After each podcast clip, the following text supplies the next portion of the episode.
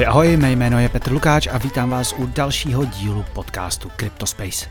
Tentokrát budeme výjimečně probírat aktuální dění. Minulý týden se totiž stalo něco, co všichni tak trochu čekali, ale zároveň se toho i hodně báli. Kryptoměnové firmy, které měly účty u banky Equabank, kterou následně pozřela antikrypto Raiffeisenbanka, o tyto své účty v květnu přijdou. Řada firem, a to i těch největších, tak často prakticky nemá možnost normálně fungovat. Hledají různá náhradní řešení, jako účty u spořitelných družstev, využívají platební brány a tak dále a tak dále. Do studia tak dorazil František Vinopal z české burzy CoinMate, který je zároveň předsedou České kryptoměnové asociace ČKMA. A budeme se bavit i o tom, jak politiky, úředníky i bankéře přesvědčit, že ne každý bitcoiner rovná se automaticky i zločinec. Jako bonus si tento týden od středy můžete na herohero.co lomeno Cryptospace pustit DeFi speciál se Sašou. Rozebrali jsme proběhnuvší upgrade Etherea Šapela a to, proč se škarohlídské predikce o masivních výprodejích nepotvrdily. Koukli jsme na to, jak se daří eh, jeho projektům, které si vybral pro další bullrun a zodpověděli i pár dotazů od posluchačů. Ti, kteří si toho ještě nevšimli, tak se minulý týden pro členy z Hero Hero rozjel Discord, eh, kde se můžete ptát na co chcete. A nebojte se, pro hodně z vás byl Mario minulý týden trošku moc brutál, eh, tak jsme zase o něco ubrali. No a ještě než se do toho pustíme, mám tu skvělou zprávu, tentokrát to bude totiž bez reklamy a to i pro nečleny. Kluci z Firefish, eh, což jak asi víte je hlavní partner podcastu, který přináší půjčky kolateralizované bitcoinem, tak Firefish totiž konečně udělal výborný merch. Eh, Mikin je bohužel zatím eh, málo, i když jednu jsem já ukořistil, ale mám tu jedno tričko velikosti L. Navrhovalo je studio Artbiro a ten design podle mě eh, poráží i dosavadní jedničku, tedy loňská trička z Ethereum Prague. Takže když mi napíšete na e-mail cryptospace.cz zavináč proton.me, jaké je moto Firefish, může být tričko vaše. Moto najdete na jejich stránce firefish.io. To je za mě na úvod vše, jako vždy pište, lajkujte, sdílejte a odebírejte. Já jsem Petr Lukáč a tohle je Cryptospace. Františku, já tě u nás vítám, ahoj. Ahoj, ahoj. Uh, pro ty, kteří nesledovali v posledním týdnu zprávy, pojďme si asi nejdřív schrnout, co vlastně vyvolalo před pár dny nebo před týdnem a půl takový poprask uh, ohledně vlastně uh, regulace krypta v Česku bank a podobně. Co se událo? Fuh, uh, no, událo se toho vlastně málo, ale mělo to obrovský dopad. Já vlastně jako pro kontext možná bych uvedl, uh, všichni vnímáme, že krypto v Čechách je jako něco. Jo, jako, že to je petarda. My tady, já s oblibou říkám, že tady máme dvě svatý trojce. Ta první je ta technologická, to jsou kluci ze Satošáku, s Trezorem, s Invity projektem, Karel Kijovský, General Bytes, globální výrobce ATM zařízení a potom kluci z Brains z Karlína, který dělá jako skvělý software ohledně miningu. A pak ta druhá svatá trojce, to jsou a ty směnárny, burzy a platební brány CoinMate, Confirmo, Anycoin, Slash, SimpleCoin, super společnosti, které zaměstnávají dnes už poměrně, bych řekl, velkou řádku lidí. Jsou to stovky, bych si dovolil říct, nejenom v Čechách, ale celosvětově. A tyhle ty společnosti jsou ziskové, jsou v Česku, což je super, ale mají obrovský problém s bankovním sektorem, respektive s veřejným sektorem jako takovým. No a v minulým týdnu se stalo to, co jsme v rámci asociace plánovali něco říct už dlouho, ale řekli jsme si jakoby už dost, jo, už nejsme nějaký garážníci, jsme poměrně jako významné společnosti. A chceme se přihlásit o slovo a ta situace, která aktuálně nám opravdu vadí. To znamená například přístup tomu, k těm bankovním hmm. účtům. To, ty, ten problém s těma bankama, o tom se ví dlouho a minimálně to, co se událo teď, bylo to, že vlastně vyšly na veřejnost informace ohledně toho, že taková jakoby poslední ne úplně crypto-friendly, ale ne crypto-unfriendly banka Equabank, která byla pohlcená teda Rajvkou, takže uh, firmy, které u ní měly účty, uh, tak tyto účty budou v květnu vypovězeny. Koho se to týká? Týká se to naprosto všech, co jsou v asociaci, takže... všichni byli u Equi původně. Všichni, takhle, eh, historicky tam všichni nebyli, třeba za CoinMate, my jsme tam přišli poměrně, poměrně nedávno, ty účty jsme tam měli cca rok, protože fungujeme trošku jinak, ale, ale převážná část trhu prostě ty účty v Equabance mají, když se bavíme o Anycoinu, Simplecoinu, provozovatelů těch ATM zařízení, vlastně, co umožňují ty cash, tu kryptooperace. Mm-hmm. Equa byla jediná, která nad tím přimhuřovala oči. Tady mám další otázku, jestli je ještě nějaká poslední krypto-friendly banka, ale předpokládám teda z tvé poslední uh, odpovědi, že už není. Není. Kolik firm bude bez účtu celkově? Fu, a já věřím, že nebude, nebo myslím si, že nebude bez účtu žádná. Jo, protože na tu situaci se ten trh po oznámení koupě Equabanky ze strany Rajvky, se prostě každá ta firma i asociace, jako, jako združení těch firm jsme se připravovali poměrně intenzivně, nenechávali jsme to na poslední chvíli, takže e, neznamená to jako zánik toho odvětví jako takového, nicméně jako určitý komplikace to samozřejmě znamenat může a pro klienty to bude znamenat řekněme, i trošku dražší služby, protože budeme muset mm. ty jednotlivé, řekněme, směnárničky a, a burzy a využívat služeb nějakých dalších, řekněme, prostředníků, jako jsou například platební brány, který mm. si mhm. samozřejmě, oni si chtějí vzít své fíčko. A jak dneska vlastně, ale dneska vlastně firma bez, bez účtu fungovat nemůže. Vím, že když se to řešilo minulý týden, že jsem zaslechl, že některé firmy třeba uh, budou mít účty u spořitelných družstev a podobně. Je tohle vlastně nějaká cesta? Nebo co, co jiného můžou dělat? Je, je to samozřejmě ta cesta, která jako už je dneska jediná možná, protože v Česku neexistuje banka, která by ti, když tam přijdeš transparentně a řekneš, já jsem kryptosměna nebo kryptoburza, chci u vás účet, tak ho nedostaneš. Ne, ne, ne, ne. Zase na jednu stranu jako musím opravdu jako přiznat, že ta situace se zlepšila, že se s námi aspoň baví. Jo, já to... si pamatuju, já jsem v kryptu 6-7 let a, a když jsme začínali, tak to bylo opravdu, nechci říct, že punk, ale to nikdo v bankách nevěděl pořádně, co je krypto. Potom to začínali tušit a když tam člověk přišel, tak se opravdu s ní nebavil nikdo, ani ta paní na té přepážce. Že tě rovnou vyhodili? Ani ne, prostě jsme proti sobě seděli a, a mlčeli, nebo respektive my jsme mluvili a, a ze strany banky jako nepřicházela žádná reakce, takže to dnes, to dnes už není. Jo. Dnes už ty banky ví, co jsou kryptoaktiva, ví, co to je Bitcoin, ale nelípí se jim. A řeknou vám aspoň ten důvod, proč vám ty účty ruší? Uh, ne, a ty, ty, ty důvody jsou klasický, že podle smluvních podmínek nám můžou odmítnout otevřít účet, respektive vypovědět účet a tím, a tím jako celý příběh končí. Ale když už se s váma baví, tak aspoň vám to můžou vysvětlit, nebo? Jo, uh, po, říkám, ta situace se zlepšila v tom smyslu, že jsme schopni se bavit, řekněme, už jakoby výš v těch bankách českých. Mm-hmm. A ty důvody se jako různí. Je to od klasického označení AML, to je ta regulace proti praní špinavých peněz, mm-hmm. až nějaké jako reputační důvody. Jasně. My, když vám povedeme účty, co se stane, když vás hacknou, tak my se s tím svezeme také.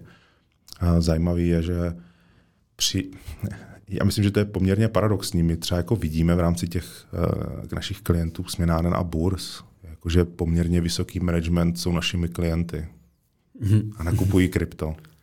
Dokonce se nám párkrát stalo, že v rámci jednání eh, s těmi představiteli bank proti nám seděl člověk, který jako nám tvrdil, jak to krypto jako nemůžou dělat a přitom jsme věděli, že on to krypto u nás jako nakupuje.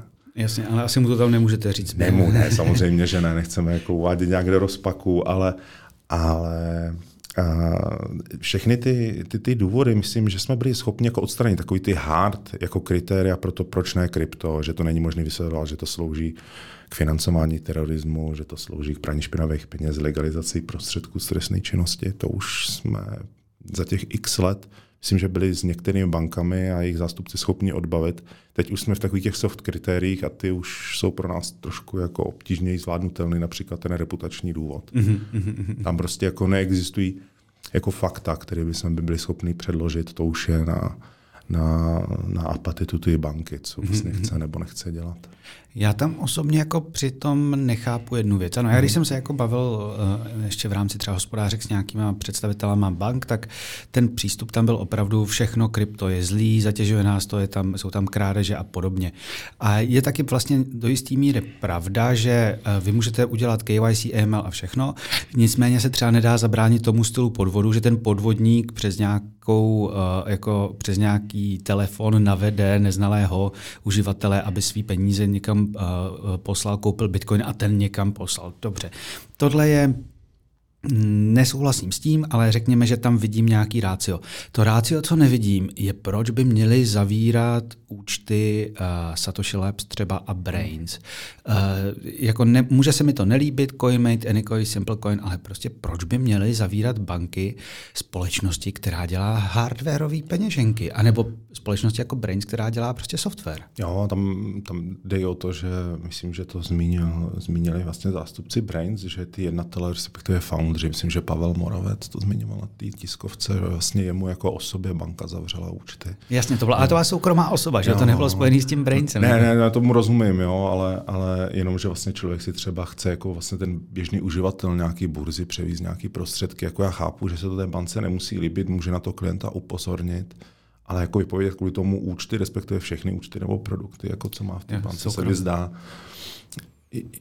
jako přes čáru vlastně lehce. Mm-hmm. A co se týče těch společností, které vlastně vyrábějí hardware nebo software, to je, mm, je říkám, jo, lepší se to lehce, ale prostě bohužel, já jsem to zmiňoval na té tiskovce, jsme všichni házeni do jednoho pytle zatím. To je to, co by bychom potřebovali, nebo na čem teď jako velmi jako intenzivně pracujeme, aby si ty banky uvědomily, že samozřejmě jsou tady, a já nikdy tady nebudu tvrdit, že krypto je bezrizikový, super, znášíš se nad tím anděle. Je tady určitě spousta projektů, které jsou designed as fraud, a, ale pak jsou tady prostě klasické obchodní modely, jako jsou ty burza sminárny, prostě podnikatele, kteří tomu chtějí podnikat, generovat zisk. A já bych strašně jako si přál a budem proto dělat maximum, aby to ten bankovní a veřejný sektor pochopil a mezi těma řekněme, modelama stratifikoval, jasně. Ty, ty, ty kromě, jak, jak už jsme říkali, kromě, kromě asociace si uh, v CoinMate a pro mě právě CoinMate je takovým jako symbolem nebo ukázkou toho, jak může firmu zbrzdit nebo možná i téměř položit v jeden moment prostě zavření účtů.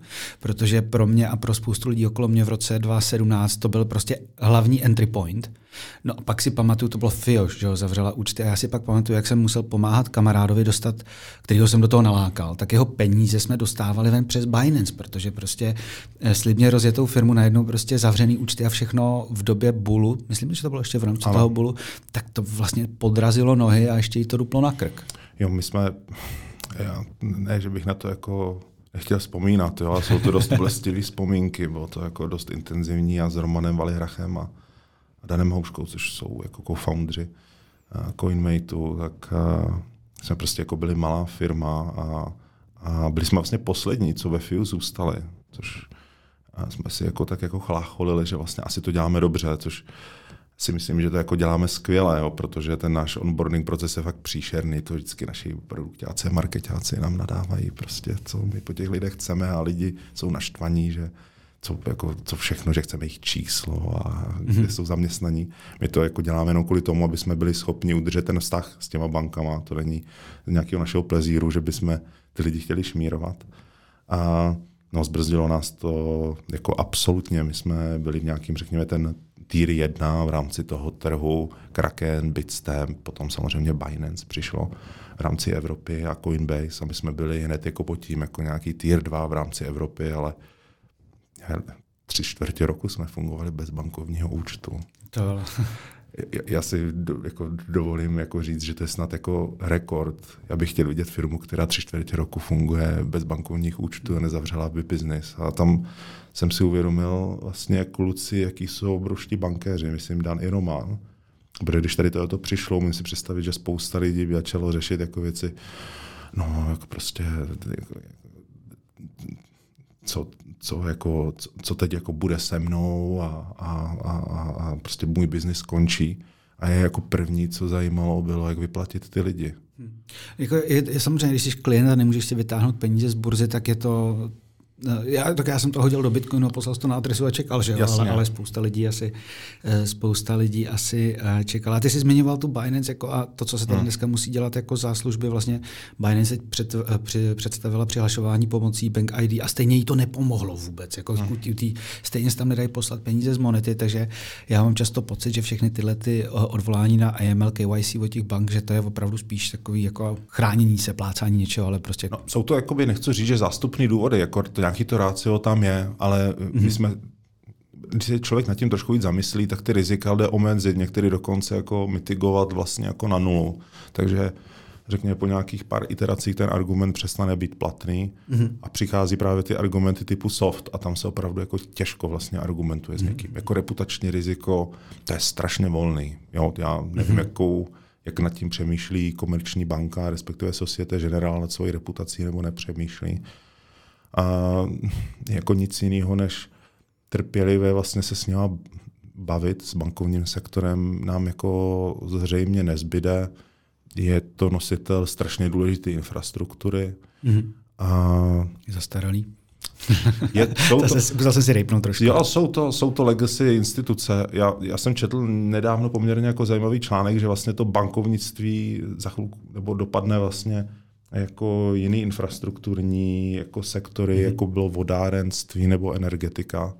Že vlastně tu, tu, tu, ty činnosti těch bank dneska je schopný dělat někdo jiný, ale to, co tím někdo schopný dělat není a alternativní k tomu je krypto, možná i proto se na to tak dívají, je vlastně vybudování ty, toho, ty platební infrastruktury, toho platebního styku, to znamená přenášení těch hodnot z jednoho místa na druhý. Mm-hmm to vlastně krypto jako je alternativa taková k mhm. tomu příjemná. Možná to i těm některým bankám může vadit, dneska, ale myslím, že v Česku je to spíš toho nepochopení, respektive nedostatku zájmu. A možná i v tom je nějaká, řekněme, náš dluh. Možná jsme s ním měli začít trošku dřív to vysvětlovat, protože hmm. tady ten biznis a ty šikovní lidi úplně předběhli dobu rozhodně a myšlení vlastně uvažování veřejného sektoru bankovního tady v České republice a ty lidi se to teď teprve vlastně začínají učit. Otázka k tím bankám ještě, uh, do jaké míry je to vlastně otázka těch uh, tuzemských bank a jejich matek. Například u Monety, což je vlastně jako banka skoro jednoho muže, pana Spurného, který tam, to, je, to je výhoda, když máš spoustu menších akcionářů, tak tam je to jasný ten, on byl vždycky specifická osobnost. Uh, u Rajivky, která, uh, tam je to taky jasný, tam je to i od té matky, která ač, ač si vesele podniká v Rusku, tak prostě uh, krypto v rámci celé skupiny je uh, prostě špatně. Na druhou stranu mě třeba minulý týden, když jste to zmiňovali, jak mě překvapilo, že vlastně třeba u komerčky je ten pokyn od Societe General vlastně, že ty, ty, a i ty mateřské firmy jsou proti. Uh, jak bys to rozdělil třeba u těch českých bank, kde to je jejich domácí iniciativa, kde to je zahraniční? Uh, já Jestli to dá vůbec? Já bych to rozdělil. Jo? Máme tady, říkáme tomu české banky, ale jsou to ceřené společnosti zahraničních bank, které mají sídlo v České republice. Například třeba ta komerční banka nebo Rajvka, ty musí jako poslouchat eh, bez odmlouvání své matky, ať je to ve Vídni, nebo je to v Paříži, nebo ať je to kdekoliv jinde. A tam je jako velice těžký něco jako měnit z toho pohledu, řekněme, že ta dcera by přesvědčila tu, tu matku. Jo, je to o vynaložení neuvěřitelného úsilí energie s nejistým výsledkem. A pak jsou tady teda, řekněme, ty české banky, které žádnou tu zahraniční nemají, například třeba, řekněme, FIO nebo Creditas. A ty jsou ale zase v područí eh, takzvaných korespondenčních bank. Mm-hmm. V podstatě oni jsou jako klienty jiné banky, eurové nebo dolarové. A ty si samozřejmě jako dodavatel té služby jako diktují podmínky. To znamená, chcete mít eurový styk, abych vám zajistil, aby vaši klienti mohli posílat do eurozóny nebo do Ameriky dolary, musíte poslouchat to, co říkáme, to znamená, jaký typ klientů například budete mít. A tam byl třeba problém jako uh, s korespondenční bankou, to byla Rajvka zase, Aha. a to byl problém u Airbank, která kvůli tomu, že s tím měla Rajvka problémy, omezovala platby právě na Binance. Nicméně korespondenční banka by mluvila českým bankám i do toho, do korunových plateb na CoinMate? Ne. Ne, to, to ne, to, ne, to nikdy, to, ne, to nikdy, ale já jsem historicky pracoval v bankovnictví. Já vidím, já vidím že chceš být teď diplomatický na tobě. ne, já jenom, já to chápu z té druhé strany, já jenom chci popsat jako ten reálný stav. Jo? Ty lidi v těch bankách jako na tohleto jako nemají čas, respektive když jim někdo neřekne, máte tohleto udělat, je to vaše zadání, tak ty lidi to nebudou dělat. Samozřejmě si budou mm, prostě šetřit tu svoji, svoji práci jenom pro možná pro posluchače ty banky, když navazují jako, řekněme, vztah s korespondenční bankou, tak přijde opravdu jako hrůzný, jmenuje se to Wolfsberg Questionnaire. To je jako několika deseti, desítek stránkový dokument, kde musíte vyplnit, co všechno děláte, neděláte a jaký máte ty klienty. a už je dokonce někdy pod rozlišovací schopnosti té banky eh, zahraniční, například třeba tady Dlouhofio, myslím, že třeba měla Deutsche Bank pro dolarový styk, a ono ji nezajímá, jestli ty klienty obsluhuje jenom jako na korunových účtech nebo na dolarových účtech. Když tam viděli krypto, tak se zeptali, tak chcete mít dolarové účty nebo nechcete. Mm-hmm. Jako jestli je chcete, tak takovýhle typ klientů prostě jako jim nemůžete výst účty. Mm-hmm.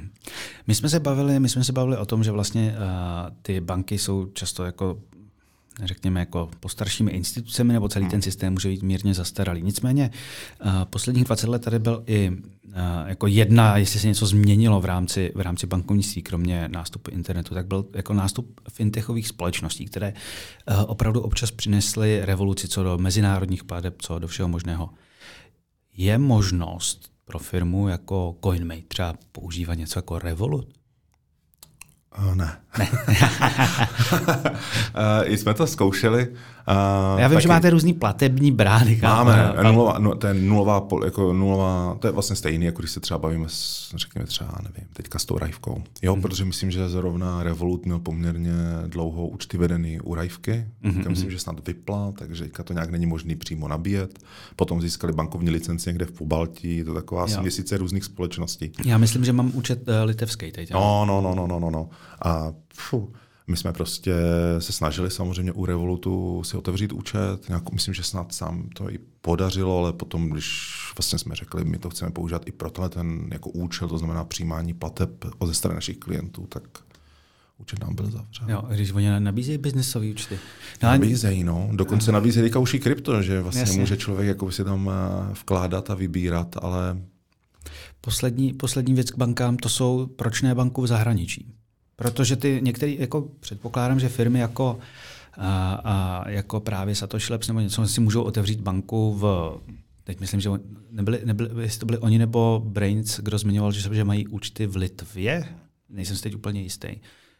Je to možný třeba pro směnárnu? No, pro burzu? Jo, vlastně kluci, možná jenom bych to upřesnil, oni, satošáci to zmiňovali k tomu svému projektu Invity, což má být nějaká ta směnárna, otevřeli si v Litvě, oni, ale to, to, co jako tam nebylo vyřčeno, je, že oni necílí primárně na českých trh, oni prostě to vnímají nějak minimálně regionálně, evropsky nebo globálně, ten svůj biznis. A my máme uh, účty u zahraničních společností, co se týká eurových plateb, tam vůbec není problém. Existuje jako spousta poskytovatelů účtů nebo bank, kteří jsou jako crypto-friendly, nebo krypto aspoň jako native. A, takže to problém není. S tím jsme nikdy problém neměli. Ale ty, ty společnosti, pokud by si měli otevřít ten korunový účet, tak si to musí otevřít u nějaké české instituce, nějaké české banky, ale ta prostě má s kryptem problém. Takže ten účet, pokud by existoval, tak je asi pod pravidly buď třeba České spořitelny, nebo Raiffeisen banky, nebo FIA. Jo, takže to je takový začarovaný kruh. Už se vám stalo, že jste se o to pokusili a bylo vám to teda jako zablokováno takhle z té strany? Ne, ne, ne, my vlastně ani jsme se nepokoušeli z toho důvodu, protože jak si sám zmínil, máme ty platební uh, brány, jako je GoPay, DoPay, a když bychom to chtěli si otevřít, řekněme, český účet u nějaké zahraniční instituce, tak to problém, řekněme, není, ale zaprvé ten převod, vlastně nejsou to domestic paymenty, jo, nejsou to domácí platby, takže by třeba trvalo dva až tři dny a je tam neuvěřitelně vysoký poplatek, takže mm-hmm. ta služba by se stala úplně jako nekonkurenceschopnou. Jasně, jasně. Pojďme se teď podívat k tomu, co se s tím dá vlastně dělat. A začneme u České kryptoměnové asociace, která existuje už několik let, teď teda mm. mám pocit, že jste nejaktivnější. S kým se vůbec o tom všem pokoušíte bavit? A baví se s vámi? No, my jsme, jak, jak jsi sám zmínil, no, jako jsme vlastně poměrně mladá asociace, odštěpili jsme se od České fintechové asociace, kde jsme měli takovou pracovní skupinu pro krypto a aktivně, řekněme, pracujeme nějaký dva půl, tři roky samostatně A za tu dobu si myslím, že se udělalo spoustu práce, která zatím nebyla viditelná. Teď začínáme trošku jako externě působit.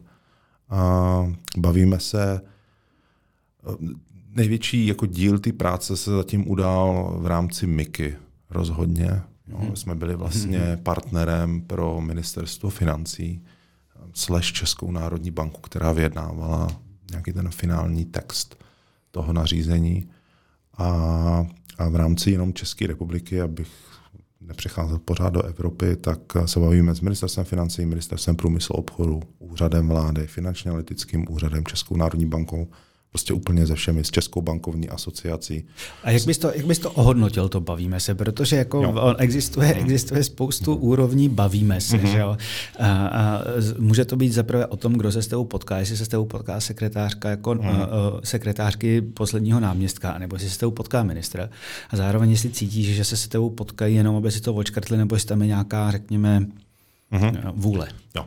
A mě vždycky strašně naplňuje optimismem, že ty lidi na těch pracovních úrovních, a teď nemyslím na úrovni sekretářek, ale jsou to například, řekněme, pravý ruky ministrů nebo náměstků, jsou strašně jako kryptofandové. Jo? To je až jako neuvěřitelný, kolik je jako tady kryptonativních lidí v rámci toho veřejného sektoru.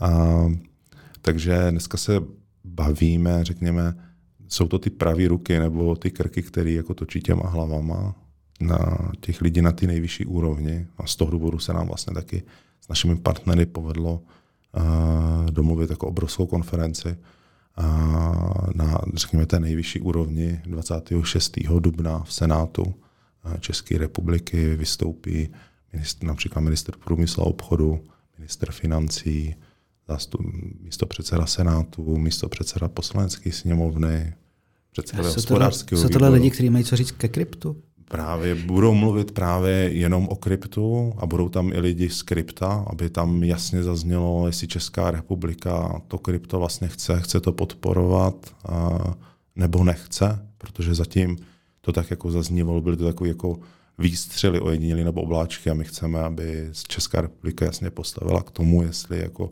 pro to krypto aktivně chce něco dělat, jestli si je vědomá toho, co tady má za firmy, jestli to chce podpořit, nebo jestli u nás chce, aby jsme si zbalili svých pět švestek a dělali to odinut.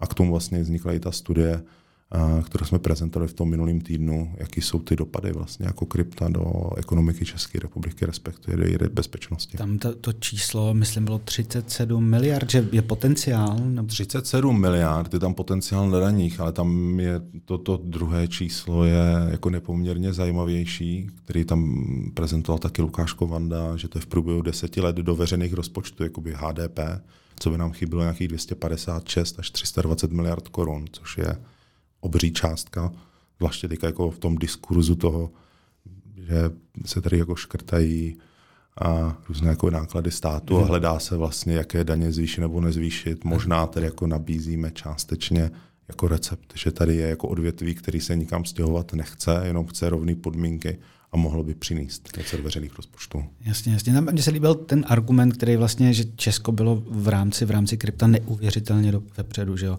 Uh, je to spojený ten začátek s pár lidma, pak se to rozrostlo. Uh, uh, Satoshi Labs, první hardwareová peněženka slash pool, první, první miningový pool a prostě to se, to se rozvíjelo a teď se to tady malinko, malinko zařezává.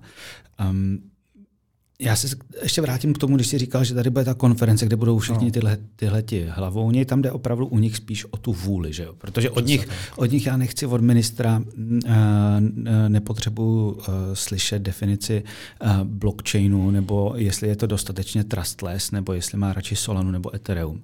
Mně stačí nějaká vůle s tím něco udělat. Cítíš ji tam? Protože třeba rok a půl zpátky, myslím, to bylo, bylo nějaký, teď si nespomenu na, mlé, na jméno, eh, poslanec z Ostravy, ano. Eh, přišel s návrhem a mluvil o tom, že by prostě se mělo změnit danění krypta, měly by se být, eh, být víc krypto-friendly, že to přednese panu Stanjurovi, ministrovi financí. Od té doby už v té době se vlastně říkalo, hele, na tohle teď vůbec nebude čas a vypadá to, že na to opravdu nebyl čas. Takže cítíš tam tu vůli u těch politiků s tím něco dělat? Já tam jako cítím tu vůli obrovskou. Jo. jo. a možná i pod tíhou teďka ty aktuální, jako řekněme, jako finanční nekondice toho státu. Jo. uh, tu studii vlastně, ten, myslím, že někdy ten článek byl, uh, že tu studii jako on už má na stole, nechci říct, že poměrně dlouho, ale mm-hmm. o, tě, o těch číslech ví. Stanjura, myslíš? Mm-hmm, přesně tak. A i to stejné ministerstvo průmyslu a obchodu, to, to, to se ne, jako nezabývá jenom teda čistě kryptem, ale i těch, jako technologií, jako blockchainu a tak dále, mm-hmm. pro mhm. nějaké financování malých a středních podniků. A jenom prostě bylo potřeba to jako mediálně zvednout, to téma, jako i pro ostatní poslance, respektive udělat nějakou tu práci, bavit se s těmi poslanci a předsedy výboru, což jsme v rámci asociace jako dělali pos, celý poslední minulý rok. Mm-hmm. Jsme měli mhm. několik kulatých stolů, a, a já tam jako vidím teď jako obrovskou vůli ze strany těch špiček s tím něco dělat, potom samozřejmě bude záležet na těch konkrétních úřednicích, Jasně. jak tak se tam k tomu postaví. Já, já nepotřebuji vlastně nějaký velký analýzy od ministerstva Přesně průmyslu, tak. já nepotřebuji nějakou hyperaktivitu, my potřebujeme nastavení nějakých pravidel, aby se neházeli tomu průmyslu zbytečně klacky pod nohy víc než komukoliv jinému. Že? Přesně tak. Jaký jsou nějaký základní body, po jednom to třeba vezmeme, kterých chcete dosáhnout? Mm-hmm. Jo, a tak ten první bod, to je to nejvíc ožehavý téma, který neustále zaznívá v to veřejný prostoru, je ten problém s bankovními účty. To znamená, my tomu říkáme právo na bankovní účet. To je za jakých podmínek zajistit pro společnosti, aby měli přístup k té bankovní infrastruktuře aby tam byl prostě, pokud mi nikdo nechce otevřít účet, aby byla nějaká instituce, která by mi ho otevřela. Například jo, těch, těch, těch řešení je spousta, můžeme se inspirovat z eh, jako jiných odvětví, například v případě, že jsem nějaký virtuální operátor v rámci telekomunikací a žádná z ty velké čtyřky těch operátorů mě tam nechtěla pustit, tak jsou tam nějaké jako jednoznačné pravidla, k jakomu se odvolám, jestli je to oprávněné nebo není, to je v tom případě operátorů Český telekomunikační úřad, eh, nebo se bavit o nějaký ty, řekněme, poslední instanci, bance poslední instance. Jak je to v energetice dodavatel poslední instance, když mi zkrachuje prostě bohemka, tak uh, jdu do, uh, tak začnu odebírat od uh, dřív, jako vlastně dřívějšího majitele distribuční sítě. Že? Přesně tak, musím... přesně tak. Jo, těch, těch, těch řešení je spoustu. Kdo by to měla být? Měla by to být Česká národní banka třeba? Myslím si, že Česká národní banka Uměla by to vůbec? Ona poskytuje nějaký základní platební styk a teď mě neber za slovo, jestli ty účty jako reálně vede Československá obchodní banka, nevím, nebo nějaká jiná banka, ale ona jasně, samotná jasně. tu infrastrukturu, infrastrukturu nemá. Ale máme tady jako jiný, jako například státní banky, Například, dřív se to jmenovalo Českomoravská záruční rozvojová banka. Teď, jasně, teď, a teď se to přejmenovalo na nějakou... Teď... Českou investiční banku, Jo, nevím, přesně. Máme nevím. asi pod, pod Českou exportní banku se to nehodí, ale je to téměř sesterská uh, společnost. Tak. A nebo říkám, nebo prostě mít proces, co dneska například mají ty fintechy, který jsi zmiňoval. A tam je vlastně popsaný jasný jasný proces v tom, že teda banka může odmítnout vypovědět účty nebo, pardon, otevřít účty, anebo může vypovědět účet, ale za mhm. nějakých jasných, objektivních, nediskriminačních podmínek a tedy. Jasně, jasně. A Česká národní banka to potom přeskoumává. Jasně. Zdá se tak uh, událo nebo ne. Já, zase, já bych, jo, já vlastně jenom, co my jakoby říkáme, my rozhodně, protože ve sněmovně jsem viděl, že je nějaký návrh vlastně o zavedení práva na bankovní mm-hmm. účet, i pro právnické osoby. Dneska to máme jenom pro fyzické osoby, takzvaný základní platební účet. Myslím, že to byla iniciativa poslanců, poslanců, poslanců, ano. Zase to jako se nám třeba zdá už příliš široký. My, i já jsem jako založením jako pravicový člověk a nechci jako zase nařizovat prostě jako bankám, jako že musí všem otevřít jako účet za každý podmínky. Asi kdyby byl v postavení banky, tak bych si taky nepřál, aby mi tady stát říkal, že tady tomu sektoru vy prostě musíte Jasně. za každou cenu. To... Je to furt biznis a každý eh, majitel biznesu by si měl vlastně možnost eh, rozhodnout, rozhodnout jako jak bude fungovat. Jo, to, a to my naprosto respektujeme, jenom prostě by tam měly být ty kritéria opravdu nějaký objektivní, nediskriminační a to dneska jako necítíme. Dneska jako hmm. cítíme to, že ta diskriminace jako existuje a neexistuje rozhodně jako posuzování nějaké individuální jako bázi těch klientů. To Mm-hmm. Což vyplývá jasně z toho, že ta banka se s tou prostě jako nebaví. Ona nechce, nemá zájem o nějaký detail, to, jak to děláš nebo neděláš,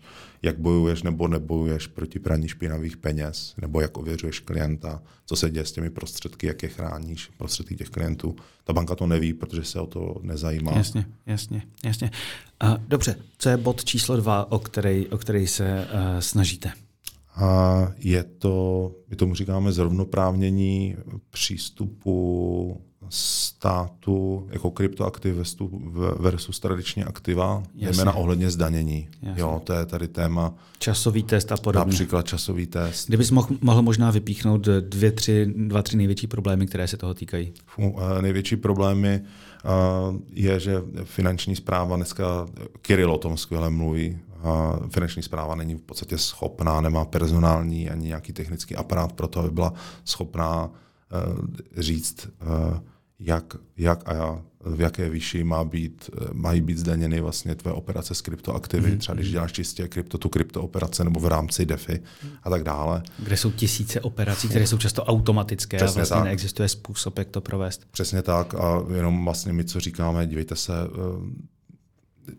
si kryptoaktiva jako nemůžou být eh, diskriminována nebo měla by postavena na úroveň těch tradičních aktiv, jako jsou například akcie nebo zlato. Jo, nedává smysl přece, když já si nakoupím ETF, nějaký bitcoinový, že časový test mám, a když nakoupím to samotný podkladový aktivum, tak nic takového neexistuje. Možná jenom připojení posluchačům, co, přes, co přesně je časový test. Časový test držíte nějakou určitou dobu, například v případě České republiky to jsou tři roky, v případě Německa je to jeden rok od nákupu a po uplynutí této doby jste vlastně osvobozený od daně, to znamená, nemusíte odvádět žádnou daň státu. Jasně. Což mimochodem má nejenom jako ekonomický dopad pro ty klienty, ale uh, řekněme nějaký edukační, zejména ve vztahu jako k tomu kryptu pro toho běžného občana, když je on jako ekonomicky motivován pro to, aby to držel dlouho to krypto. To znamená, ne, aby nepodlehl nějaký spekulaci. Mm-hmm. Že to je na tom kryptu, bych si dovolil říct, jakože zatím to nejhorší je, jako ta obrovská vlna spekulace pro toho Jasně. člověka, který tam vstoupí poprvé, že nakoupí uh, za 100 tisíc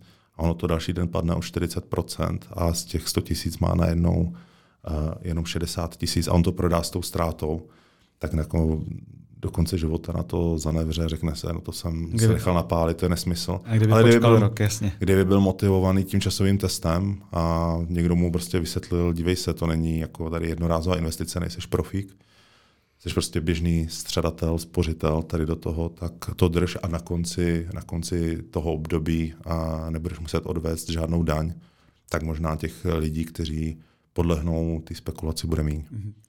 Co je ten třetí bod? Je to, parado- je to paradoxně jako nejdůležitější, ale jako nejméně záživný. Na úrovni Evropy vznikla, vzniklo nařízení MIKA, mm-hmm. tady už myslím, že v tom prostoru nějakým způsobem rezonuje.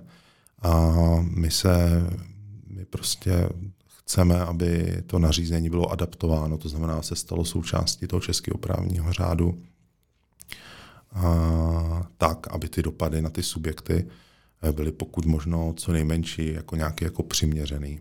Hmm. Jo, to nařízení vlastně bylo, a já nepamatuješ si takovou tu vlnu GDPR? Když, a, jo, jo, jo, jo, jo, bohužel. Jo, no tak uh, představ si, že ta Mika je v podstatě takový GDPR, akorát s tím rozdílem, že ty budeš muset získat nějaké to povolení, aby si mohl poskytovat nějaké ty služby s kryptoaktivy a budeš to muset před někým osvědčit, před nějakým regulátorem.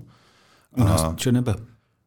Je to možné, to, ale to, to nařízení MIKA to zatím jakoby neříká, kdo to má být. A my jako popravdě v rámci asociace si nejsme úplně jistí, jestli Česká národní banka je úplně ten, ten správný jako orgán, který by to měl dělat. Je, trošku zapravdu nám dává vlastně studie srovnávací, kterou vydal Evropský orgán pro bankovnictví, který říká, jak dlouho běží licenční řízení pro fintechy, což je takový jako nejbližší, nejbližší jako sektor k tomu kryptu.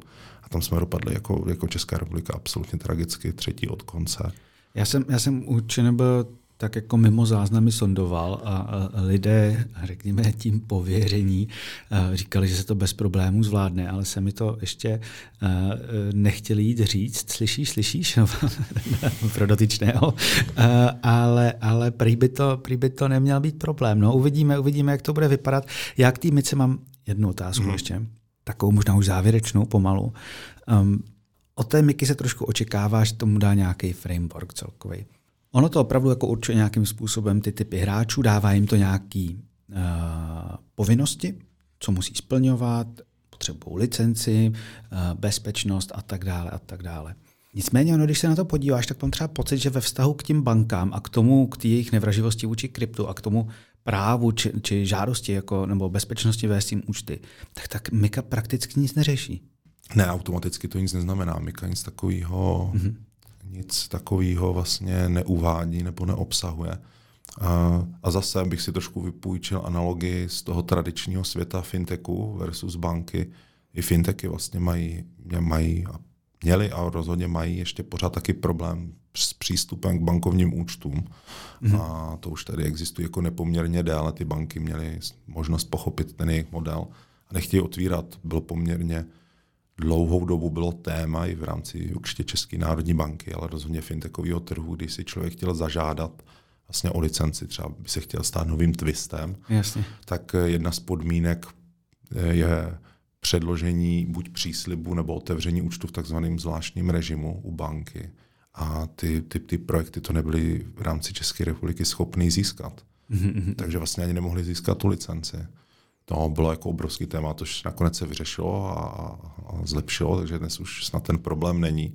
A, a ta Mika je jenom vlastně kopií toho, co, co se očekává, nebo co se očekávalo od fintechu v rámci těch, těch licencí. V podstatě my jsme nějakým žádosti obchodníků s ceným papíry slash platebních institucí. Mm-hmm. Jo, takže není tam nic, není tam žádná garance. Mm-hmm. Jasně, jasně. Františku, já ti strašně děkuji eh, za tvůj čas a přeju, ať eh, vám ty politici a bankéři naslouchají. Díky moc. Tak to byl František Vinopal z CoinMate a České kryptoměnové asociace. Příště se budeme bavit s Petrem Sanitrníkem o jeho investiční strategii v době bulu i béru. Pokud chcete přístup k bonusovým epizodám podcastu, najdete je na herohero.co lomeno Cryptospace. Za mě to je pro dnešek vše, doufám, že se vám i tato epizoda líbila a budu se těšit zase příště. Naschledanou.